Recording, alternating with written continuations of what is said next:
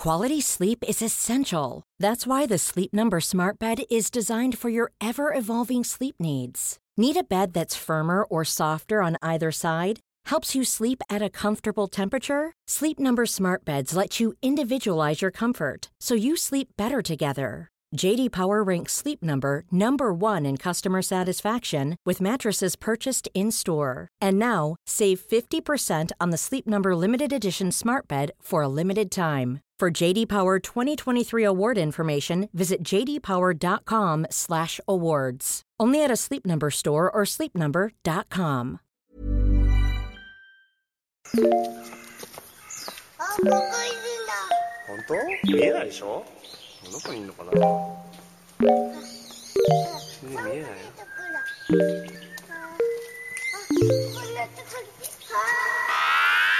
I miss you.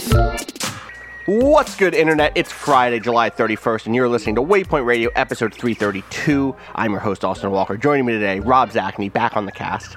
Hello, hello. Also joining me, Gita Jackson. Hi, it's Gita. Hi, Gita. How you doing? I, I've been better, but man, I've been listening to that Big Thief album that came out months ago. Finally, that Mm. How's shit that whips. for you? That Yeah, shit's good. so good. Not that song. Not. Have you seen? Mm-hmm. Um, I got obsessed with the KEXP, which is a radio Yeah, station in that- Seattle. That Has does some excellent live performances. incredible Um, live performances. Yes. Yeah, but they're. Um, I haven't watched their KEXP yet, but the live from Bunker Studios, the performance of Not, I'll send that to you after because, like, Please. truly, it is so emotional, so beautiful, and the guitar solo at the end is just crazy. Um, so speaking of things we're getting deep into, I'm just gonna say it. Gita, you got me hooked on Blaseball. yes. It's, Yes! it's bad. It's bad news. It's I'm I, actually I have a message for all New York Millennials fans out there who are listening to the podcast. I need you by the end of the season to vote for Soul Swap. I need you to. we- Yes. I've conferred with the other New York Millennials in the Discord. This is not a joke. Uh, we decided what we're going to do is we're going to put our votes into Soul Swap, which says they won't stop screaming, randomizes your team's five worst players. I think they're screaming because they're happy. Uh, Yes. So please just go for it. It's going to be fine. Um, and then I think of the decrees, I think Peanuts. I think Peanuts is the one that I think is the best. Um, Rob, I'm I sorry to dump all this Blaseball on you. I'm sure as a real sports aficionado, this feels like sacrilege. No, I mean, I, I was briefly into it, but then I got sidetracked by Korean baseball one morning. Okay. uh, I Oh, Oh man, I gotta watch. I gotta watch Korean baseball. We've been watching the sort of truncated weird season, and uh, aside from the whole Joe Kelly incident with the Astros, which was Mm-hmm. hilarious. Uh, if you're, I'm a Dodgers wife essentially. David took me to a David took me to a Dodgers game where And now I you're met Dodgers Rob wife? Zacny. Yeah, Oh, right. yeah, we met in the parking lot, attempting It attempting was to exquisitely leave. awkward. That's It very was so funny. weird. That's very good. I really had no idea who you are. If I had known you were as, as delightful of a human being, I would have been so much more enthusiastic about it. But I was like, you, I know you from on the internet. That's how I know you. Anyway, um, the other instance that Joe Kelly like basically almost hit a guy. The Astros were cheating. Uh, in two different times when they knocked Joe Kelly's different teams out of uh, the the um, the the thing at the end, you know. yeah. The playoffs. The The playoffs. playoffs. The there you go. postseason. Yeah, he was on the Red Sox and then the Dodgers, and uh, the Astros cheating beat both of them.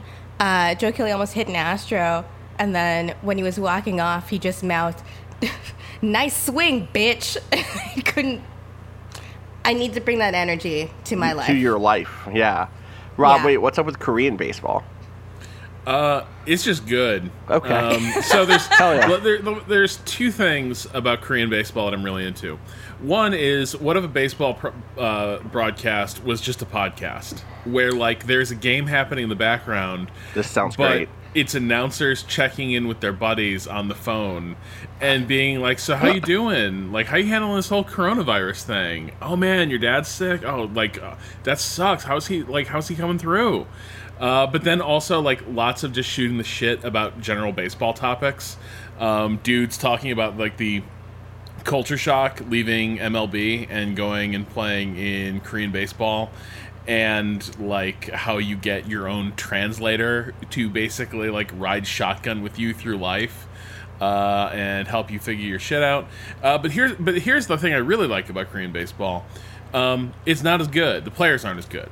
They're not Mm. bad, but the play is just a little bit looser in ways that you're like, oh, baseball is one of those games where probably the level of play has gotten so ex- like so exceptional that dynamics that were probably there, you know, a hundred years ago kind of vanish, right? Like fielding errors are much more shocking when they happen, Um, Right. but like in Korean baseball, you will see some shit that's like uh, things that probably in pro ball would have been rounded up for a out at first in the infield. Um, we'll just take like wicked bounces, and you'll see everyone co- completely flat-footed by it, and the game throws into chaos. So it just turns into a way less. Um, you know how sometimes you watch baseball and it's like you're just kind of waiting for everything to go through the motions because Yes. the outcome is so predictable of an at bat or a the minute you hear contact on the ball, you're like, that's not going anywhere, or No, that's yeah, going to be a double, and it just is. yeah. Korean baseball, I don't know what's going to happen. There's a little more It's play in the play, is what you're saying. Yeah, yeah, yeah. yeah. Yeah, That it's sounds good. amazing how uh, being 10% shittier can just make things more exciting. Well, this I think is a big part of why people love college sports, right? Is like there is a little bit more excitement, there's a little bit less um, uh, uh, predictability, and and also just like it turns out that having players who just like have other things going on in their lives besides being a sports person. It, sometimes you just do you do the you do the stupid thing. You do the you do the you call the wrong play. You wind up in the wrong place, and and chaos ensues.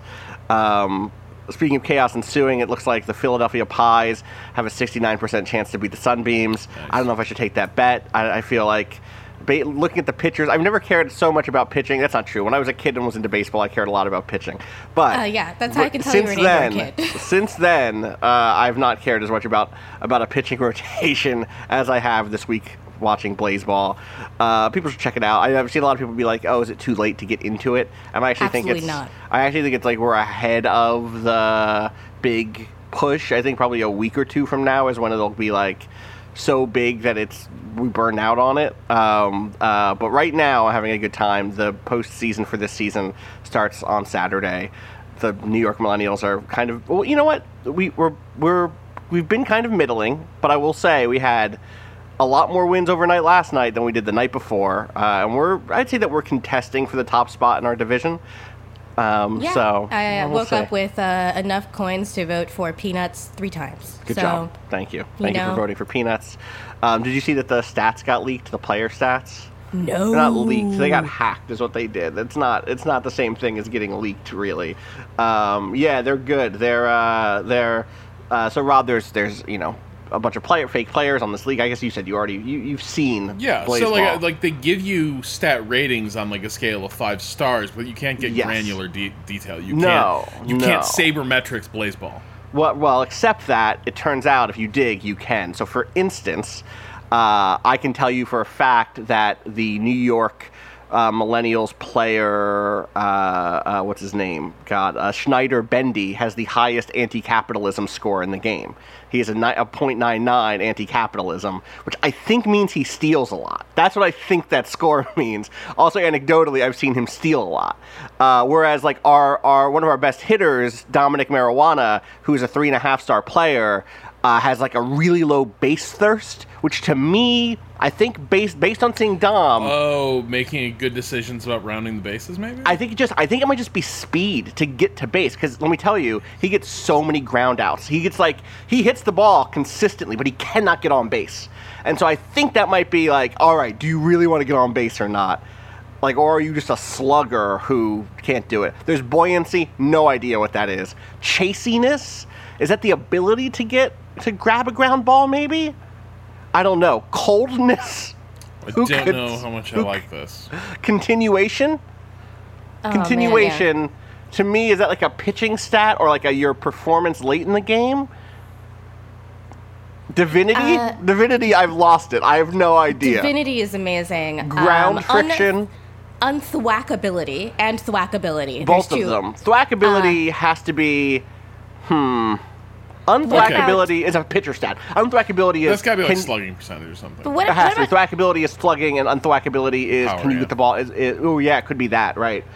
Uh, tragicness is a beautiful stat. I feel like everyone should look inside themselves for their tragicness stat. But what is sh- Shakespeareanism? Shakespeare, Shakespeareanism. Uh, I, I hope I have a middling Shakespeareanism. I think that's being honest with myself. I don't want a low Shakespeareanism, but I know No, what but you don't happens with want a high high Shakespeareanism. Shout out to my friend Michael.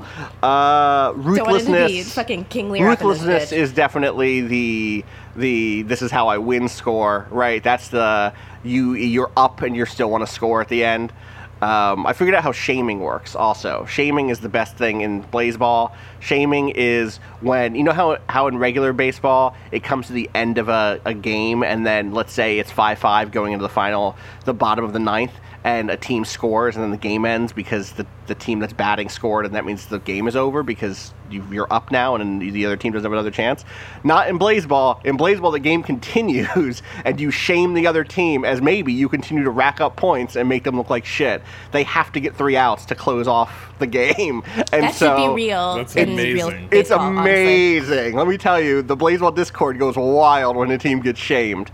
I literally I just joined because I, I you've been talking about it so much. I feel like it's Sorry. gonna make baseball like twenty It's- it's percent very more fun. It's, already fun. It's very fun when it comes to the end of like a, a cycle of games and then everyone in the watch party chat just explodes with joy as like one the last the last game is just like a real nail biter or like you know there's there's a, there's a shame chance shame on deck um, it's it's very fun so that's been that's been like the thing that I've been playing this week that's brought me the most joy which probably sounds rude to the other video games I've been playing. Though, though also, I want to shout out really quick. I think I only realized late this the the team behind this. I I, I had to look dig a little bit. This is made by a group called the Game Band, who made um this kind of like puzzle adventure game that came out on Apple Arcade last year called Where Cards Fall, which is this very like quaint, cute like game about cards, uh, like houses that you that you navigate between with cards as like the the puzzle interface. So you're kind of like sliding things around. I think I played it at an E3 event like two years ago, uh, and it's so the opposite thing of Blaseball. It's so like you know, oh, this is kind of a twee, charming puzzle adventure game. And now this is compared to Blaseball, which is this like weird, almost ARG looking thing that wants to hide its its you know uh, design elements versus this thing that like was trying its best to be as straight not straightforward but as clear of, uh, and and precise with how its mechanics worked for instance as possible. I think it's very interesting that, that they took this direction. Um, i think it's a really neat thing to be like all right let's just do the opposite thing of what we just did. So uh, shout outs to the game band shout outs to blaseball for giving me some joy. I'm going to close this window now or else i'm just going to end up following the next games that happen. So uh, what have y'all been up to? Y'all been playing anything you wanna you wanna talk about? Um, Is it hang time, on, I gotta get some bets in. Oh my fucking god! Look, this is He's what back, happened. baby. I I was off this game for like two days, and then I was like, "Hey, did they ever open that uh, Forbidden Book?" Oh, they did. Oh, they mother They fucking did. Okay, so catch me up. What That's happened why with the- the Forbidden Book? You should open up the you should open up the book and see why it oh, says the things. book. The yeah, the book is Oh, there. it's a redacted rule It's a book. re- yes. Should the participants open the forbidden book, redacted, redacted, redacted, redacted, redacted, suffering, redacted, redacted, redacted, banished, redacted, redacted, redacted, shall last until redacted. So, uh, if a team wins three championships, they and Blaseball shall ascend. So I think that's a win condition. Anyway, Rob, yes, the thing I told my friend Art uh, the other day was that I'm playing this game like it's a legacy game. Like I just want to open up all the little envelopes. I just want all of the things to happen, and I want to see all the mechanics. So yeah, uh, it's it's advancing. I'm so glad we got you back. I'm so glad you're back in it. What's wait? Wait, we don't know what your team is. Um, I'm pretty sure I chose the Millennials. I might have chosen Chicago though. Fuck. That's fine. This should, Did listen, I choose the listen. firefighters? I The might have chosen- firefighters are are all right. Last night, um, in the Discord, we did like a. I was like, wait a second, has anyone just totaled up the stars? Because it's one thing to look at these records and look at like the Dallas Steaks have are 51 and 17. They clearly have the best uh, record in the league. But I don't. But their actual star stats just aren't that good. It's that that that league has some of the weakest teams in it. The Kansas City Breath Mints, the the uh, uh, San Francisco Lovers, um, the Los Angeles Tacos, uh, and the I want to say the firefighters. And the firefighters might be okay actually, but it's like a few of the worst teams in the game are in that division. So the steaks, who are only kind of a middling team. And they're like better than, than most, but they're not at the top. They're not like in the top five in terms of pure stats. Are nevertheless have the best record in the league because they're in such a, a, a harsh uh, or such a, a polarized division. Whereas like the the millennials division is really tight, and none of us have a good score because all of us are around each other in uh, total star points. Um, so you know, I, I, the Hades Tigers are clearly the best team in the game. They have 37 stars, which is which is three stars more than their their nearest competitor, which is the Boston Flowers.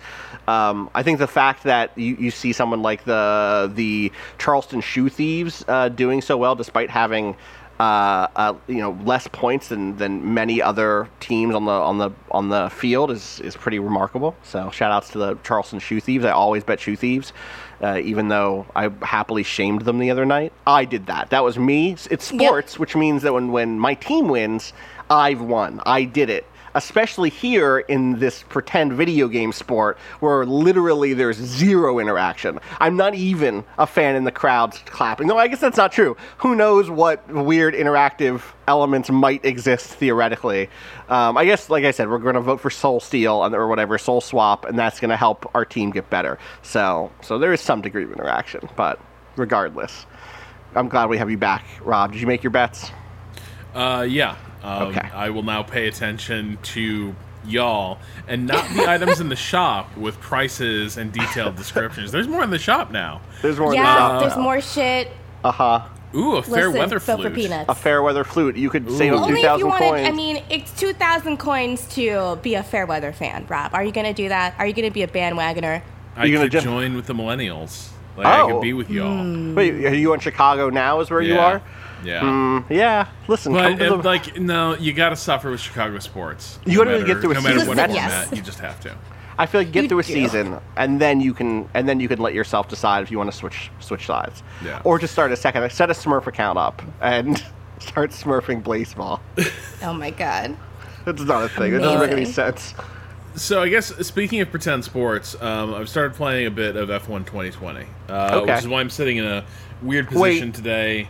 Um, But isn't that a real sport? Hasn't that been a real sport in the last year? well, okay, yes, uh, but the video game version of it bears no resemblance to what is happening this year. Uh, so the there's there's a few interesting things about F1 2020. Uh, first of all, the F1 the the actual F1 season this year was like everything completely blown out of the water by coronavirus. Uh, like literally, they had the teams in Australia for the first race of the season, uh, and like a day before they were supposed to go racing, somebody in the like in on one of the teams tested positive for COVID nineteen, and everyone was like, "This is a wrap." Like uh, at that point, there were a lot of infections in Melbourne where they race. Uh, so they just canceled the race, and then they were like, "Where can we race next?" And the answer at that point was nowhere. Uh, So Oh. everything went into hi- the hiatus. Uh, they they postponed a bunch of their races; those have since been canceled. But the F1 2020 game has the season that was intended to be raced. But where things get even weirder is that in the real world, the 2020 season, now that they are racing again, now that F1 is happening again, has actually become really interesting because they are racing at all these circuits that you never see in the actual F1 season. Little background F1 is a sport that basically like can be run like a racket in some ways and they would just soak places for uh, like hosting fees basically like race promoters would Huh. pay a fortune for f1 to come and like put on a race uh, at their venue so like where 20 years ago f1 was really eurocentric. And then like f1 basically went to like car countries like where there's a major auto industry or just like a major like passion for motors. Uh, in the last 20 years it started like broadening its base going to a lot of what people were calling like uh, developing economies and such. And So that they could prey on local race promoters there. Yeah Okay. Um, basically, like so, what you would what you would have, for instance, is um, like the government of Malaysia would support a an F1 race uh, to both like boost the country's prestige and whether it lost money or not, the country was making a fortune on I think oil money at the time, so it didn't really matter as much.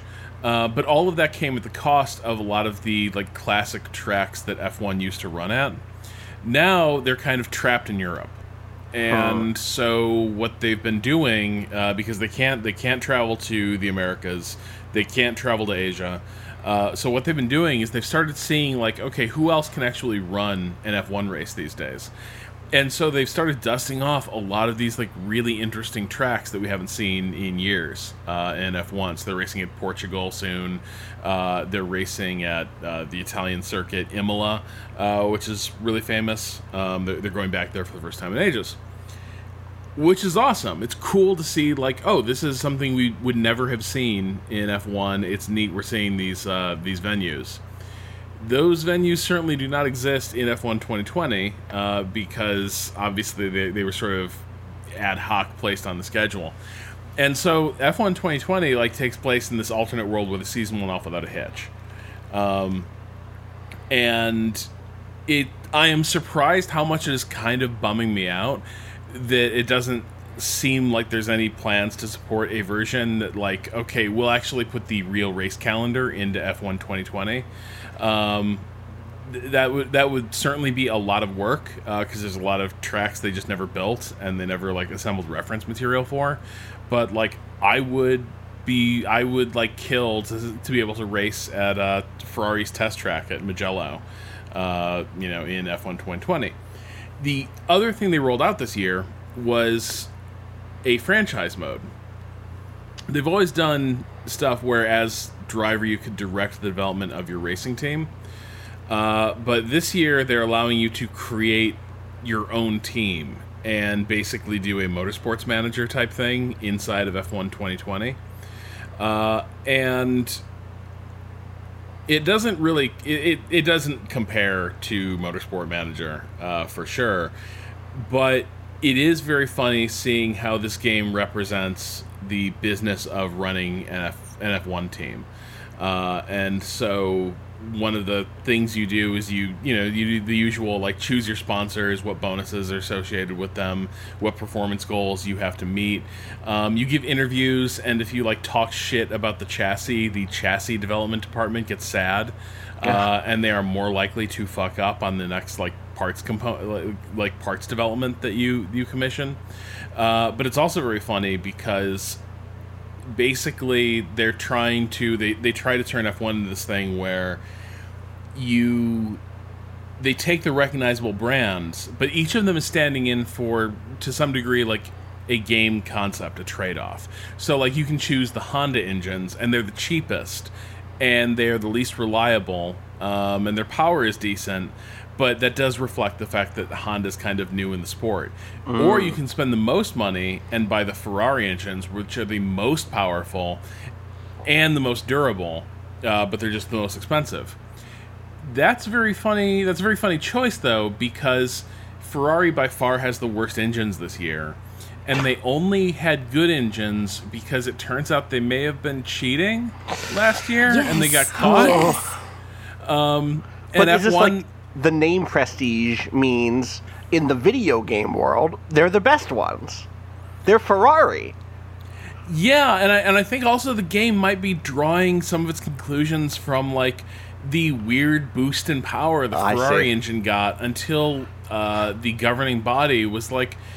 So F one is it's super political and a lot of stuff happens a little bit under the table. So for a few like months there, Ferrari suddenly started putting out like crazy power with their engine. Like they were the fastest car in a straight line on on the track, and it was like Ferrari has figured the shit out. They're kicking ass. And then like I think right as they were uh, they were about to run their race in the U.S. Um, F1, the governing body, was forced to issue a clarification about fuel sensors. And one of the other teams had basically asked, hey, um, just out of curiosity, are you allowed to only send a certain amount of fuel through the fuel injection system timed with when the sensor is taking data? And then when the sensor's not taking data you can do whatever you want. Um, and f1 was like no you can't do that. But what that reflected was people had figured out that what ferrari seemed to have been doing was the you're, you're limited in how much fuel you can send to the engine f1 the sensor takes like 3600 readings per uh, i think per per minute maybe per second uh, in in f1 and they had timed it so they were sending more fuel through when the it, when the sensor wasn't reading um, like so they- sneaking it through the propeller almost, right? Like sneaking it past. That's incredible. yeah and so that's why like, That's that like an appears- incredible feat of engineering, probably, but also that's cheating. Yes, it's unreal. Like the the fact that somebody figured out how you can do this astounds me. Like I just can't imagine the precision to like in those little windows Yeah. flood the engine with fuel and then Yeah. when the sensor's like coming back like literally nanoseconds later Right. the It's like a Mission like- Impossible of a, a Yeah. feat of engineering, right? Like this is how you get Ethan Hunt into the vault. You you have to flood the engine timed, you know, every one half second for three, you know, or every God, it's even more than that's unbelievable. This is so much cooler than the Astros cheating, I have to say. Yeah, that's just cheating. Bang, bonk, bang, bonk, bang. bonk.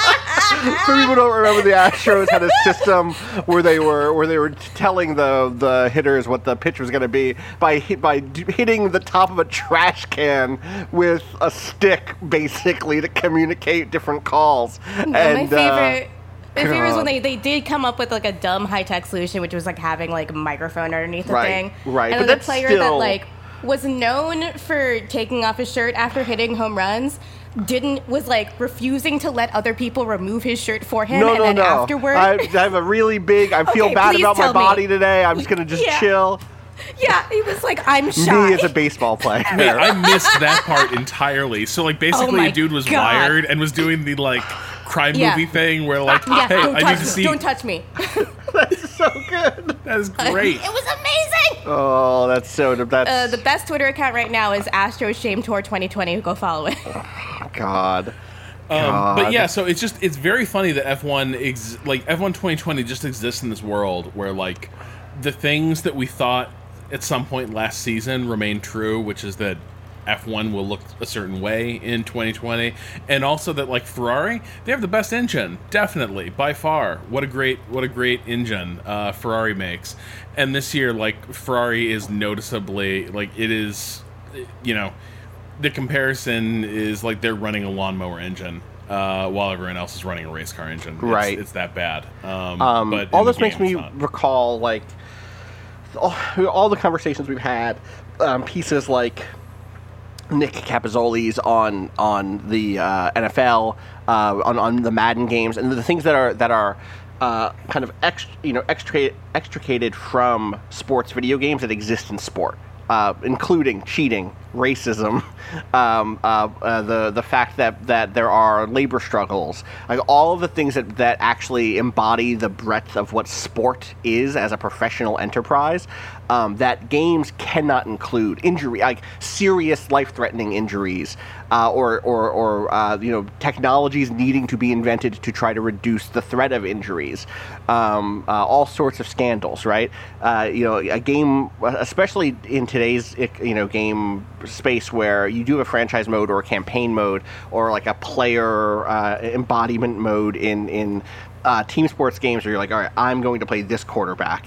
Um, and they'll they want as much of the simulation or the the the kind of they want to immerse you in in many things that are off the field, right? They want you to care about fashion. They want you to care about a fake Twitter. They want you to, to care about even, oh yeah, this character is like your agent and da da da da da da da.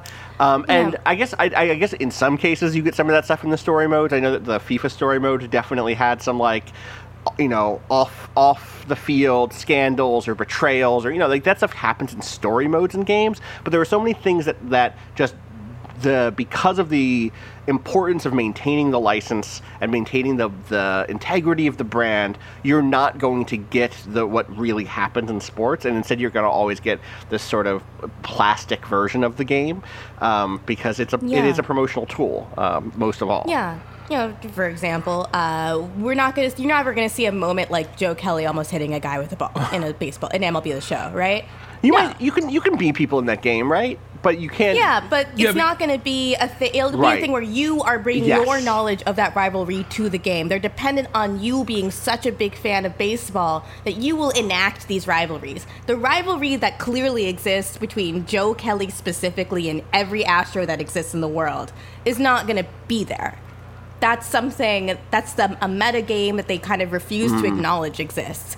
Joe Kelly is clearly playing a different baseball game against the Astros than he is against any other team. Also, he was suspended for eight games, which is effectively the rest of the season, which is hilarious. Jesus. Yeah, what yeah, what season this year? Um, me, uh, you know, sports video games are basically just promotional tools for huge uh, exploitative industries. Also, me, have y'all seen the new FIFA 2021 cover art?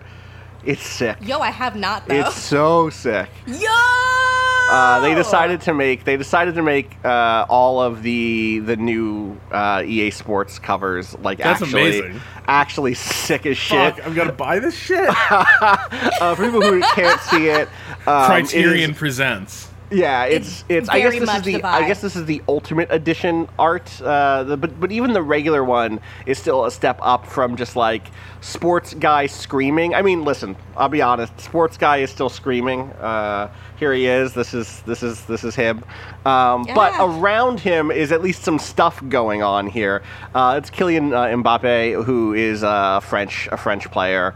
Um, and uh, on the like the ultimate edition of the of the game, it's just like a sick black and white photo of him walking and like just dripped out of his mind. Uh, and it just says Ultimate Edition in kind of an empty, like a like a, a neutral space or just like an outline of a font. It's just very. I hate how much I want this. It's so Yo, it- relaxed. it's so I need good. Mm-hmm. a poster of this. Like it just it's just black excellence in Yep. a little. Yep. I mean it. I, my other thought was this could be an advertisement for Supreme, but Right, that no, it- is yeah, uh-huh. essentially the like that's the That's the, the, vibe sports that they're going aesthetic, for. right? You yeah, know, hundred percent. It's Um, not bad. It's acknowledging the- like how the world is and how people play and think about sports and think about people who play sports. Yeah, the, I- I would the love- Madden 21 I saw, and I Yeah, thought Lamar that black Jackson and white one. photo of uh, Lamar Jackson is just gorgeous. Like his skin looks amazing. Um, they they shot a good they did a good job shooting shooting him which is uh, again not nor- normally you just get sports mode uh, and it's cool to get a, a slightly different vibe i would love the games to feel like this uh, in some ways i would love that that that uh, that move but also Where's again my black and white photo of Andy Reid though? That's they- the that's cover what I i want. want yeah Just like, just like Andy Reid, like staring at the X's and O's or something like that. Just a big friendly walrus mustache. Give me dream. that cover. Yeah, well, now I'm looking at black and white, real black and white photos of Andy Reid, including one in which it, he's. This is from forever ago, but it's fantastic. Uh, it's this is young Andy Reid kneeling next to a a helmet that looks like it has the Yahoo Y on it. I'm sure that's not what it is. I'm sure that's from some college team. I don't know what. Uh, No, it's Yahoo. That's Yahoo, the Yahoo Sports. That's the newest Blaseball team, the Yahoo football players. Why are they playing Blaseball now? Who could say? Oh God. Well, Rob, thank you for the F1 update. Um, I'm glad. I'm glad that at the very least you have you have video game F1 to keep you to keep you going. Uh, let's take a quick break. We'll come back, and then and then Gita, you can give me an update on what else you're you're getting into. Will do.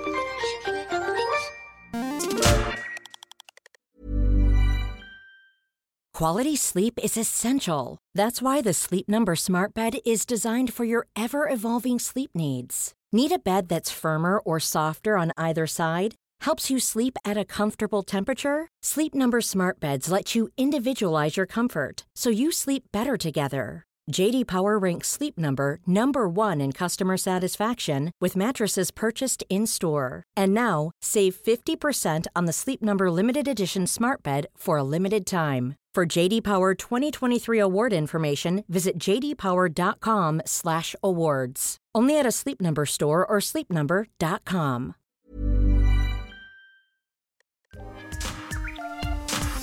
All right, we are back. Uh, how's it going? What have you been up to, Gita? So, uh, let me tell you, give you some backstory and how my brain works, just real quick. I have this learning disability that sounds fake but is real. It's called dyscalculia.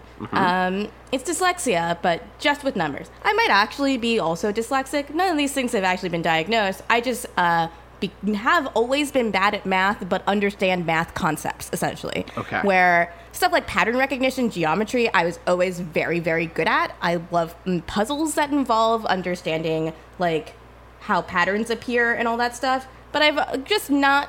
When a number is over a certain amount of digits, like over five digits, I it doesn't look like a, anything to me. It looks like a bunch of gibberish. It the, all the numbers look the same. Uh, I was told I was lazy very very much until I googled all numbers look the same and realized that this is a real thing that happens. Uh, so part of that is I, I've always like wanted to understand what Sudoku is, but I've just looked at it and seen a mess of numbers. And it just like uh, my brain is not gonna wrap around this. Like it's going to the information is going to bounce off and i won't be able to get into it and that sucks. However uh, yesterday i was solving sudoku puzzles in under two minutes and that was because zach gage came out with a new version of sudoku called good sudoku and it's it's great. And it's good. uh, yeah. So Zach Gage is a person who has done like variations on like word puzzle games and solitaire. He has really bad chess, chess with randomized pieces. Yeah, flip flop, which is a yeah. I just I just grabbed it again. I deleted it off my phone because at a certain point I was like, no more, Yeah, can't do this. yeah. Um, flip flop, which is another great like idle thing to do with your thumbs, which is solitaire but with expanded rules. Um, Right, Spell Um, Spell Tower, which I meant to mention this when it first dropped, but there was a new there was a new re-release of Spell Tower on iOS and uh, Android called Spell Tower Plus. I think it was on Android too. Maybe it's only on iOS. Uh, last year, um, and Spell Tower was like one of the first incredible word games on iOS. Like it was one of the earliest. Like oh wow, this is a this platform totally works for games in a really cool way. Uh, so yeah, Zach's been killing it since since Yeah. forever. You know. And these are like these are games that even though you will have to pay to unlock some features, they are not littered with ads. They look beautiful on your phone. Right. They just really, really look good. Uh, and that enhances the experience of playing like Sudoku on your phone so much. Uh, in the little introduction to Good Sudoku, um, he says the him and I think Schlesinger, uh, something Schlesinger is the other person who made this game with him. Uh, he says like they got really into Sudoku, like pen and paper, and then tried to find a good Sudoku app so you play on your phone, and discovered quickly that all Sudoku apps just suck. like not just not only are they like ugly to look at and like difficult to play, they don't have good tools for like teaching you how to be a better player or helping people understand the game if they haven't played mm-hmm. before. So not only is like Good Sudoku just like a Sudoku app that is easier to play, like for instance has an automatic note-taking feature, so it will mark all the pod number possibilities for you if you don't want to just go through and like look at every single square and like fuck that up on your own. Which I appreciate because again, all numbers look the fucking same to me. Yeah. um, it will teach you like the concepts, the core concepts of Sudoku. And I now understand this puzzle game like a whole lot better than I did when I was just trying to learn it on my own. Like the concept of Sudoku is something. If you play Picross, it like probably will like click in your brain a little bit. It's um, a grid of nine by nine squares that each have nine squares in them. You every row, column, and house. That's those are squares. Um, must contain the digits 1 through 9 and each row column and house cannot have more than one of each digit in it. So you get these sheets that essentially have some of the numbers filled out and your job is to fill out the rest of them. Uh, when it's easy it can be really really easy. And in fact some of the uh, the beginner modes of good sudoku have a little bit of a press x to win feel to them sometimes because of the tools it gives you to speed up the process. So if you have taken accurate notes in uh, Good Sudoku or use the automatic note taking feature. It also has a feature that will complete houses once it sees like what numbers can go in a house. If there's only one possibility for where an eight can go, it'll just plop that in. And a lot of the time, when you get to that place where there's only one possibility left, it's kind of like dominoes, where put the eight in, and then the seven falls in, and the four falls in, and then the house is completed. And then the game can just sort of make intu- intuitions based on that to like understand where the rest of the numbers go. And I felt like I wasn't truly understanding the concepts, but um, it did empower me like just by being able to look at the numbers and having accurate note taking that wasn't based on my own faulty eyeballs, like to to see how quickly you can solve these puzzles once you get the core concept. I again, I was doing I did a puzzle in like a minute uh, Okay. with the mode. um, Gita, when I look at a Sudoku uh, table, to me, it's like I like the only thing I can think I would be doing would be like, okay, uh, this number can't go here, can't go there, uh, and I would just be doing that until I slowly lose my mind, uh, just sort of counting where things can go and how it all fit together. Uh, And so, to me, like that's that's basically the only way I would know how to play what are some other approaches that are out there? Like, what is the next level of like, oh, here is a process by which I can solve this shit? Well, Rob, what I'm discovering because it gives you some, uh, some little lessons on concepts of Sudoku to figure out how to recognize patterns. Uh, what I'm learning essentially is that this is a game that is about the part of math that I am good at, which is pattern recognition and like understanding based on available information, like the process of elimination stuff. Uh, but also using those options that, that look opaque and like using the numbers that appear to actually place the others. It, it will gives you some lessons. Uh, some of these concepts are really goofy sounding. Like uh, if there's only one five in a in a in a house row or column, then that's called a a hidden pair, and that's like a, a, a hidden single actually. And in my head, I just kept thinking living single every time I found one of those. and for some reason, uh, a uh, if you're in a row or in a house, there's in one row or column, there's uh, only a place where two numbers can be, like a four and seven. That's called a, a it's called a naked pair, which makes me laugh every time. Great anime, Naked Pair, fantastic 80s. they get up to all sorts of hijinks.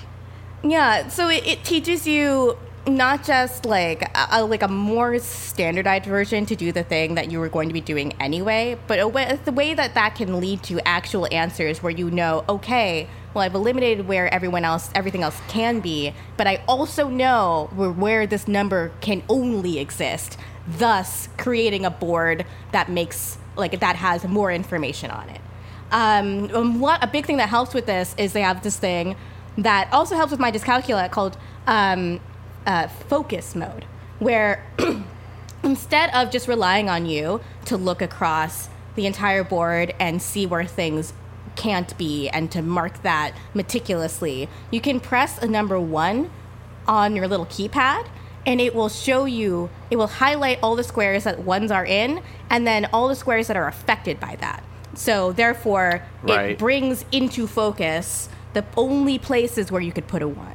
And that reveals the patterns a lot more easily because you're essentially having someone just put a highlighter all over the rest of the board and be like, look at only here, look only here, and you will understand the secret Sudoku knowledge. Um, the goal seems to be eventually leading you up to the place where you can do this on pen and paper, but it's really, really cool. Like, the hint mode is also just like so much better than every other Sudoku app I've used because it shows you the concept you're missing. And then if you want further hints, it will explain to you how you use that concept to fill out the board.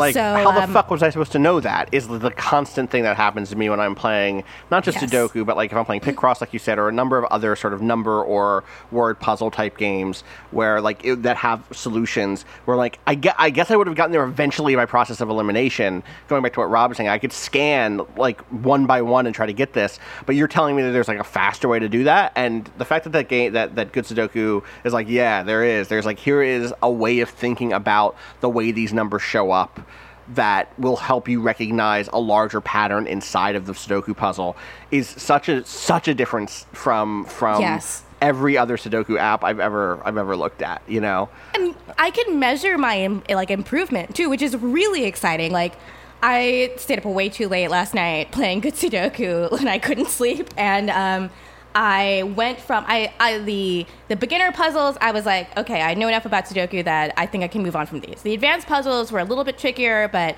I found that I was having to turn off some of the helper modes uh, in order to make them challenging at all. And at that point, I was like, okay, I could probably do these without the special, you know, help that this game gives you. So I, I went straight into expert. I went from taking 20 minutes to solve an expert puzzle to taking, you know, five to seven minutes to solve an expert puzzle and I was using much fewer hints, and I could tell that I was recognizing some of these, you know, the naked pair splits and all the, the pointing triples. I was recognizing them without the game telling me where they were. And there's um there is some AI built into this where it will tell you also if you've like completed a certain amount of puzzles that contain a particular concept without using hints to point them out to you. So it shows you your own mastery of these concepts over time as well it, it, makes you feel really smart as opposed to a lot of Sudoku apps, which make you feel really freaking stupid. Totally, totally. Um, I I played a bunch of um, what's it called? Uh, Murder by Numbers. Uh, I think it's the name of the game that came out la- or this past year. Yes. Um, and I wish it had had some of the te- the like learning techniques in Good Sudoku because that game is really cool. Um, and I found myself learning. I did find myself learning certain types of techniques, um, like the the hidden single, the thing of like, if if you have a bunch of things in a row that all have the same basic like numbers that are or, or like have a bunch of different things, but only the in one square uh, it's the only time a certain number shows up. That's the one. Um, uh, the, like I learned that technique from playing that game, but not because it taught me that technique. It was just like a thing I picked up along the way, and I would love. I wish that it would have had this style of like technique teaching because it would have made that game a lot more enjoyable. I probably would have stuck it out. At the, at, you know, as it is, I only got into the second case and moved on. Um, but maybe with some time with Good Sudoku, I'll end up going back and just blur like blowing through all of Murder by Number, uh, Murder by Numbers, because um, that game that game had a great atmosphere. It just also was just Sudoku over and over again. So, um, so yeah, Good Sudoku, Zach Gage, shout outs uh, as always. Um, anyone else want to want to bring something to the table? I have a question for Rob, but it's going to be the very very end. And Gita, you already know this question because you answered it last week. Uh, but but Rob, if you want to if if you want to relitigate something, now is the time. I think. No, happy to. Oh, okay. You're gonna punt now. You're not gonna you're not gonna bring it to the table. Uh, I, I mean, I can bring it up. Uh, but I also feel like would Patrick want to be in on that conversation about alien isolation? I think no, which is why we should wait until Patrick is on to have the conversation. Mm. You see? Yeah. I think okay, he's so dodging spitefully it. wait for him. Yeah, exactly. He tried So to duck it. He was He like, tried to. He's "Oh, like, I "Ah, got- I'm gonna get out of here. Kids, I, man. I can't do this. I got to Oh. do work, video game reporter Yeah. stuff. You know, you know how it is. No, Patrick, we're gonna wait for you. Uh, well, let me let me do like I'll, I'll, we're not we're gonna save Alien Isolation and revisit, uh, and that's good because maybe I'll put some more time into it before we revisit it. We'll see. Um, but I did play Carrion, which I, I said last week or on Monday that I was going to talk about a little bit. Um, and that is like the opposite of alien isolation, or it's like the inverse of alien isolation, in that you are the alien, uh, and what you're doing is isolating humans from one another so you can tear them apart limb from limb. Um, and that game is that game is okay. Uh, I'm kind of I'm like positive on that game, but I'm not. I don't think I'm beat that game positive on it. Um, uh, partially because it, there, there- I'm, I'm sort of like of two minds with it. Um, for people who don't know, it is kind of a 2D um, uh, Metroidvania esque thing. And I say Metroidvania esque because of some of the decisions that it makes around what sort of information it's willing to give you. Um, and it's it's limiting that stuff in some ways because of the core theme and like setting of the game. So, for instance, uh, you're playing this big mass of blood and guts and limbs and tentacles and teeth, right? That is that. If that already sounds bad to you, you are not going to like this game. Let me tell you. Um, uh, and in that game, um, you need to explore a facility, kill a bunch of humans, uh, reconnect with other parts of your experimental body to get new abilities, uh, and presumably eventually escape. I don't know. I, I have not figured out what the long term thing is, I'm about a third, maybe half of the way through the game, based on looking at like a long play, you know, video. Um, and uh, uh, the, one of the things it doesn't give you is a map, because why would your weird alien body have a map, right? um, uh, that you can you can like scan the environment with a scream and like echolocate your way to checkpoints. You can echolocate your way to human body parts for your you to devour. Um, but you, you what you cannot do is like pull up a map of the facility. So even though it is that sort of open, um, you know, Castlevania Symphony of the Night style space where everything connects and you can go between different areas. And in fact, you get abilities that you want to go back to previous areas to use. You can't ever pull up the entire world and be like, ah, here is what I'm seeing. Or at least, again, not through halfway through the game can you do that.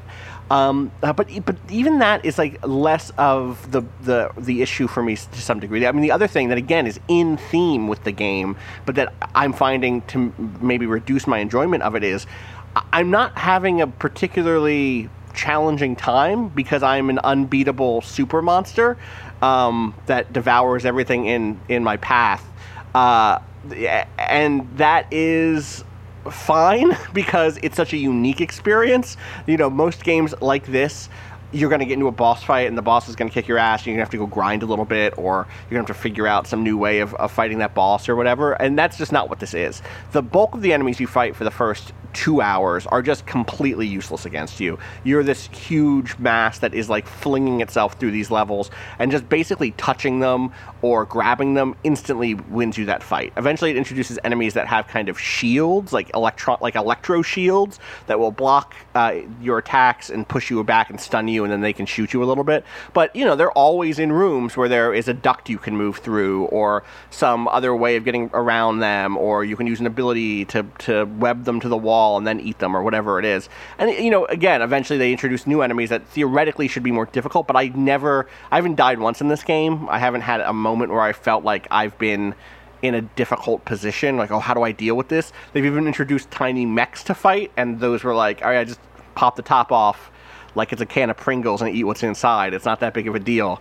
Um, and I, I, would say that that's also the case with the puzzles and traversal.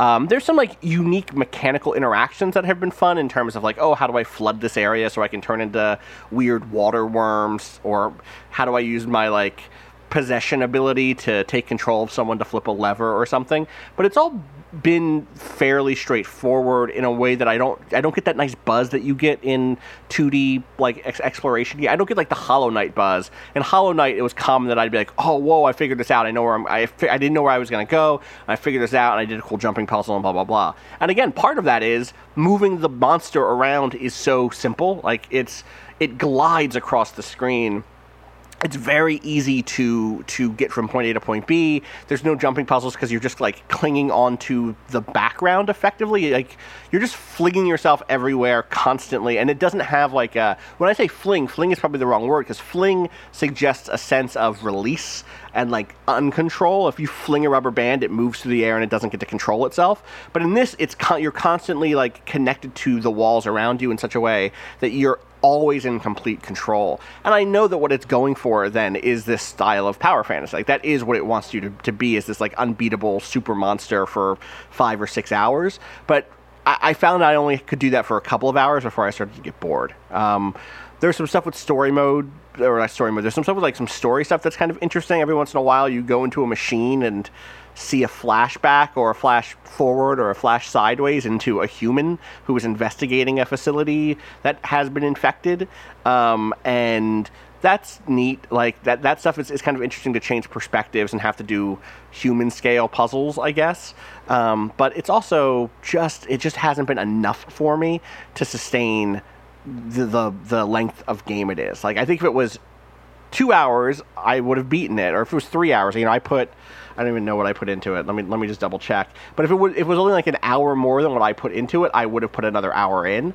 I, I put I put two hours into it. So if if it was three hours, I would have beaten it. But it's like five or six, uh, from what I've heard, and and that makes me think like, uh, do I really want to stick it out? Um, which again, maybe I'm just not the target audience. This this does feel very much like a Patrick game. I think Patrick would probably wrap this up. Uh, I don't know. Patrick can also be very fussy about these types of games. this is true. This is true. He is he like is it- known. it- it's tricky because that is a that seems like it's a difficult challenge for a game to solve of Yes. like the entire game is meant to feel like how a denouement feels like in most games, right? Where Yes. like you've given you've been given every tool and now it is time to just put into practice like all the things you've mastered and all the abilities we've given you. Now you're just gonna unload on this level. Uh, but if the entire game is that, then what you've created is a flat surface, right? Like Yeah. the the hill you're supposed to climb is now just a plateau that you travel across. And I should Uh, be so that is a tricky thing. there are upgrades to abilities. I think one of the smartest design ideas that it has is that your body can grow in scale three or two times, right? So you start with like you start with five health, then you jump up to ten health, then you jump up to fifteen health, and at each of those jumps, you're getting a double or you're an extra body mass, and your basic abilities change depending on which scale you're at, right? So your um, first level, at the tiniest level, you have this like you can shoot a web to web someone to the wall and prevent them from moving. At the second scale, um, uh, that button does like a charge instead, and you can break through certain things or charge down enemies.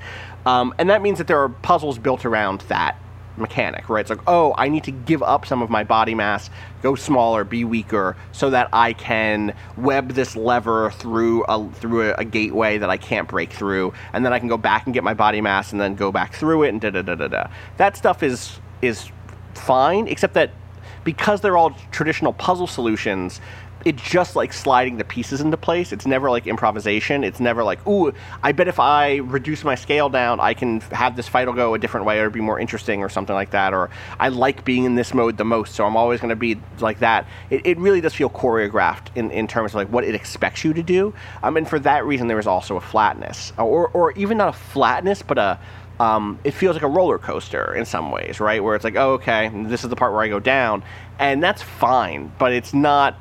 Ironically, this game shouldn't feel like a roller coaster. It should feel like spinny cops. It should feel like, what is going on? I'm this beast. I'm all over the place. I don't want to feel the rails in a game where I'm supposed to be uh, a monster on the loose. Um, it, you know, I think to some degree, to emphasize what you're saying is there was a there was an independent game a few years ago that was very popular, and I don't want to give it away because there's to some degree this is a spoiler that ends with a segment that's sort of like this game.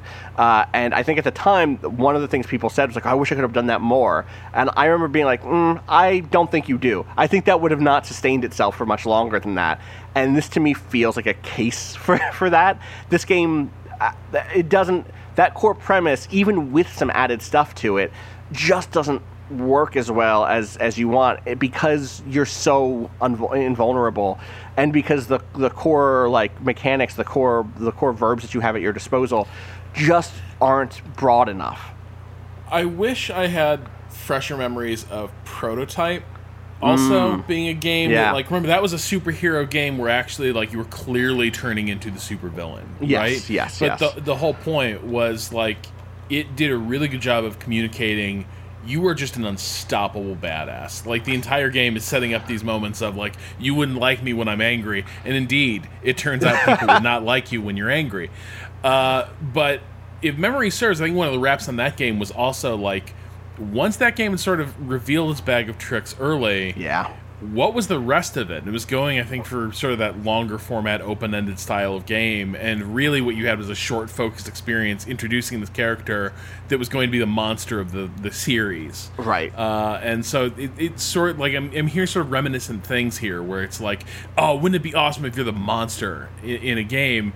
And the answer is yes, but maybe not as, but maybe that's a different story that doesn't hold interest for as long as like the traditional, um, like you know, power curve. Uh, yeah, Power I, I think it's a really a really good comparison because I think you're totally right from from remembering playing prototype. I think I reviewed it for some site back then. Uh, that that review is almost certainly gone now, but I really liked the first you know half of it, the first third uh, of it, something like that, because of of the way it was unfolding new mechanics. It did you did get to that point where you're like, whoa, this is really impressive. Like how I'm moving around this environment, the speed, the strength that I have, the choices that I'm making about which upgrades to take, etc. I think that I think that was choice based. Maybe I'm wrong. Um, uh, but then there was a point in that game where you were just like, all right, this is a cakewalk. Every base I'm going into is a cakewalk. Kill three tanks or whatever, get the captain, like you know, take over the captain's mind or whatever it was, again and again and again and again, and it just completely lost all. You know, it, it turns out that without any sort of interesting um, uh, thing to counter you, your abilities don't actually feel that powerful. They, in fact, like you said before, feel flat. Um, they, they feel lifeless, uh, and that's and that's sort of what I think has happened here in Carrion. Um, uh, but again, I you know that I'm this is not my genre uh, of choice. Uh, but but you know, I, I, felt like it was probably better. I think the moment is closing on, on which people are going to be very interested in what my carrion thoughts are. So I'd rather get them out there today than than sit with it and try to come back to it after I put more time into it, knowing that I probably will not. So that is carrion. Um, before we go, Rob, I do have to ask you a question. And again, I say only Rob because Gita and I answered this last week. Uh, this one uh, comes in from Waz, who says, what is something that is worth spending money on to get the nice version of? Bonus challenge it cannot be something separating you from the ground, since those are the obvious answers. Rob is, is so wait, like what's like when is it worth it to get the nice version of a thing? Yeah, what's the always? Yes. Okay, but you know people have limited budgets. Just so you have a little extra money in your pocket and you're trying to prioritize. Okay. You know what? Yeah, I'm going to really we can't treat all myself. be just pure hedonists, Rob. like Rob. Rob, by the way, is on a throne right now, draped in the finest uh, of of. of He's wearing a sweatsuit of just purple velvet that's right true. now. Grapes You in know? one hand, I five just hundred wanna dollar feel whiskey in the other. everywhere yeah. I touch. Everywhere. Sweating. It's so hot, but he doesn't care. Controllers wrapped in it like like Yeah. grandma's car in the Yeah. eighties. Love it. Incredible. Towels on the seats. This is class Fuzzy- to me. Yeah. Mm-hmm. A sense of class I like you lived through the, the Great Depression. Like you just. Yes. Rob, I said for the record last time, this I and they just arrived. Also, just so we know, the simplehuman kitchen narrow one gallon trash trash cans. They're perfect. That's a great one. Right. That's, That's a great. good They're forty one. fucking bucks, so that might feel ridiculous if you have never spent forty dollars on a trash can. But So- they are the perfect trash can. I said sheets. I- I, said very nice sheets or bedding in general is where I went. yes. You. I mean, You it's the feel- next step up from just being draped in velour. It's true. It's true. when I moved to LA, uh, I dragged one of my poor friends because I had friends out there, and I was like, I don't have a car, but you do. Uh, I've got this place. I'm moving into it. Can you help me, like, you know, get some shit for it? Uh, and so I dragged them to um, like a Target at like I want to say it was out in Burbank at like 9 10 p.m. like real real like LA uh, nightlife type hours of just like what sort of people are buying homewares at like 10 p.m. Uh, at Target and there was a point where he just wanted to go home and I was like in the trash can section it was like just buy this Rubbermaid thing and I was like I looked at it and I just said not. I can't have that in my life and he just lost it on me. But I found a simplehuman thing like around the corner on the end cap, and I was like, "See, see how much nicer this is?" And I was right because that Rubbermaid was going to let all the trash smells out into the kitchen. Oh, yeah. that Mhm. simplehuman was like hermetically sealed. Okay, but this is still Gita's answer. What's your answer? Uh, ooh. Okay. It doesn't have to so it can't right. be like to be- chairs. it can't or be bags. chairs or beds or shoes. I think those are all things that separate you from the floor. Because those are good answers. But but they are. That's what they are. Yeah. Um. Also, what a good. I, I just shout outs to the the question writer here for identifying that through line between good things in your in your life of being like all of these. All of the good answers for this are things that separate you from the ground. That is not how I think about the world, uh, and so No. shout outs but to. they're right. Yeah, they're totally right. They rule I out always furniture and say- seat upgrades. Yeah, I, I've always say also um, to people that are like buying their first nice thing, like because they've just suddenly they they have they have nice thing money. Uh, good pair of shoes. You wear that shit every Mm-hmm. You day. wear that shit every day. Get get shoes You you, like. that And also, like, uh, if you're a person that carries a bag in any capacity, uh, whether it be a backpack, messenger bag, purse, good bag, you're going to use that a lot. You don't want to, po- like, A good I bought my share of ASOS bags. Those shits will fall apart within a year. You want a bag you can take places. You want a bag you can take places. Secure the bag. That's what that means, actually. People That's what that means, actually, wondering yeah. what secure the bag means. We're both black, so you, You have, to trust, us. Trust us on this. Otherwise, it's racist. You can say say this on TikTok. It'll make you famous. You'll people will love it. I got so mad that other day I had to quit TikTok in disgust that someone was spreading that false etymology of picnic on there. Oh I got I've been trapped in the woke black person algorithm for so long I can't be on it. But we still don't have a Rob it's answer. from the French pique-nique, okay? Okay. Anyway. Rob is still avoiding this question 'Cause- because Yeah, I mean, there's just too many things. I saw you there's look things- around your room like, like- it was the end of the fucking. So no, I'm looking at the I'm looking at the choices I've made, Austin. I'm Uh-huh. looking at the speakers. Do I really give that advice? Like, you know, it's really worth to spring for the speakers. Yes, it is, but also like one does not live Speak on from your heart. Speak from your heart. Yeah. If you could Speak pick the any truth. one thing in this room, Yeah. What if I? What if we took Just pick away one all thing in but this one room. thing? What if we took away Yeah. all but one nice thing from your life? That Oh my wasn't your bed or your shoes. everything else is IKEA except for this one thing. Just think about it like that. All right. Um, The most fucked up game of Saw you've ever played. Yeah. if you take away like all to the play a nice game. things, then I think I'm taking the upgrade hemlock. Uh, no. Um.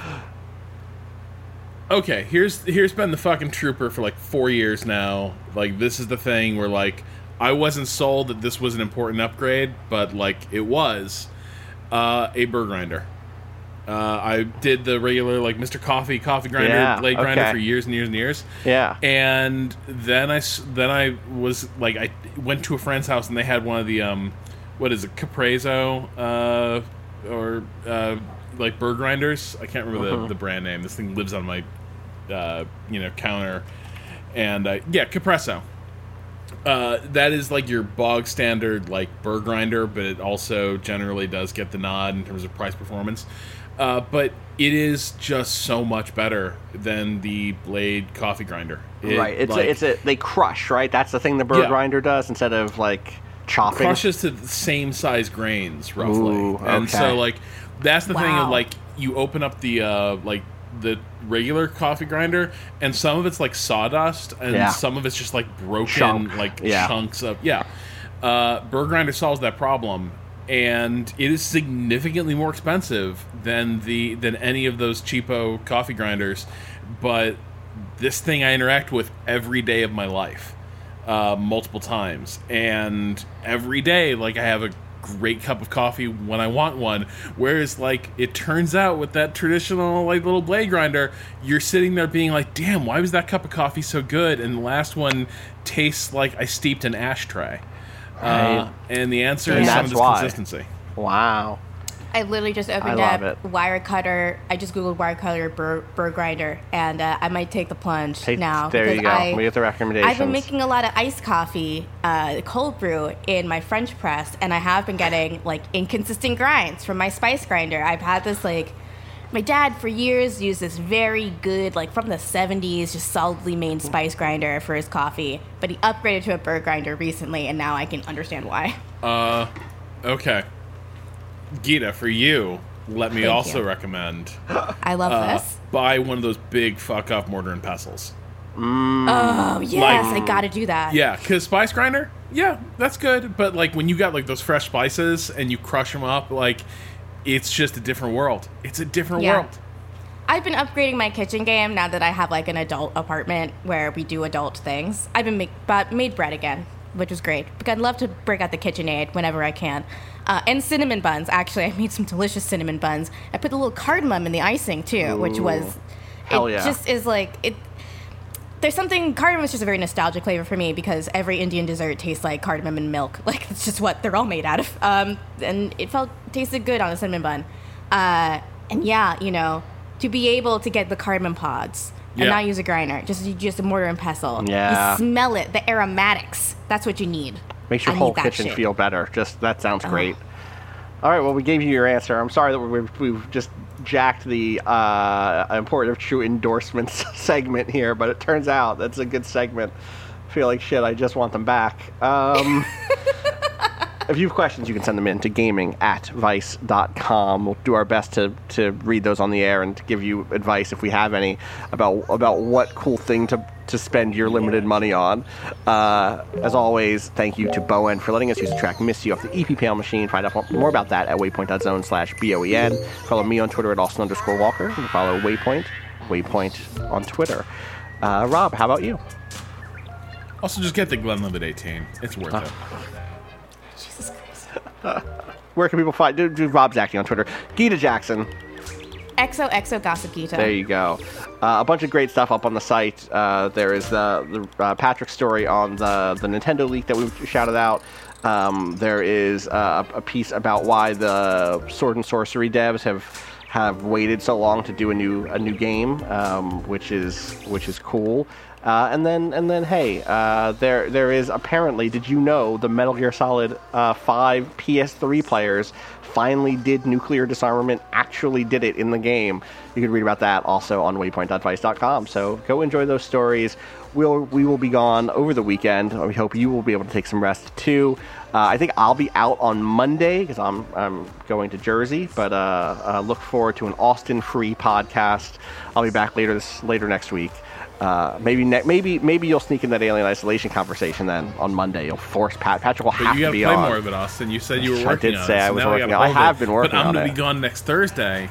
So So, we're just gonna, you know what? It's gonna be the season of Alien. What people should go do is go read Rob's piece on alien isolation, which is also on the site, uh, because that will give you a taste of whatever that, that conversation to come is. Um, all right, until we can until we can meet again, folks. You already know what it is. Fuck capitalism. Go home. Also, go millennials. Make sure to vote for for Soul Swap. It's very important. We got to win next season. We really, really do. I want this team to become good. Please. Please, bye.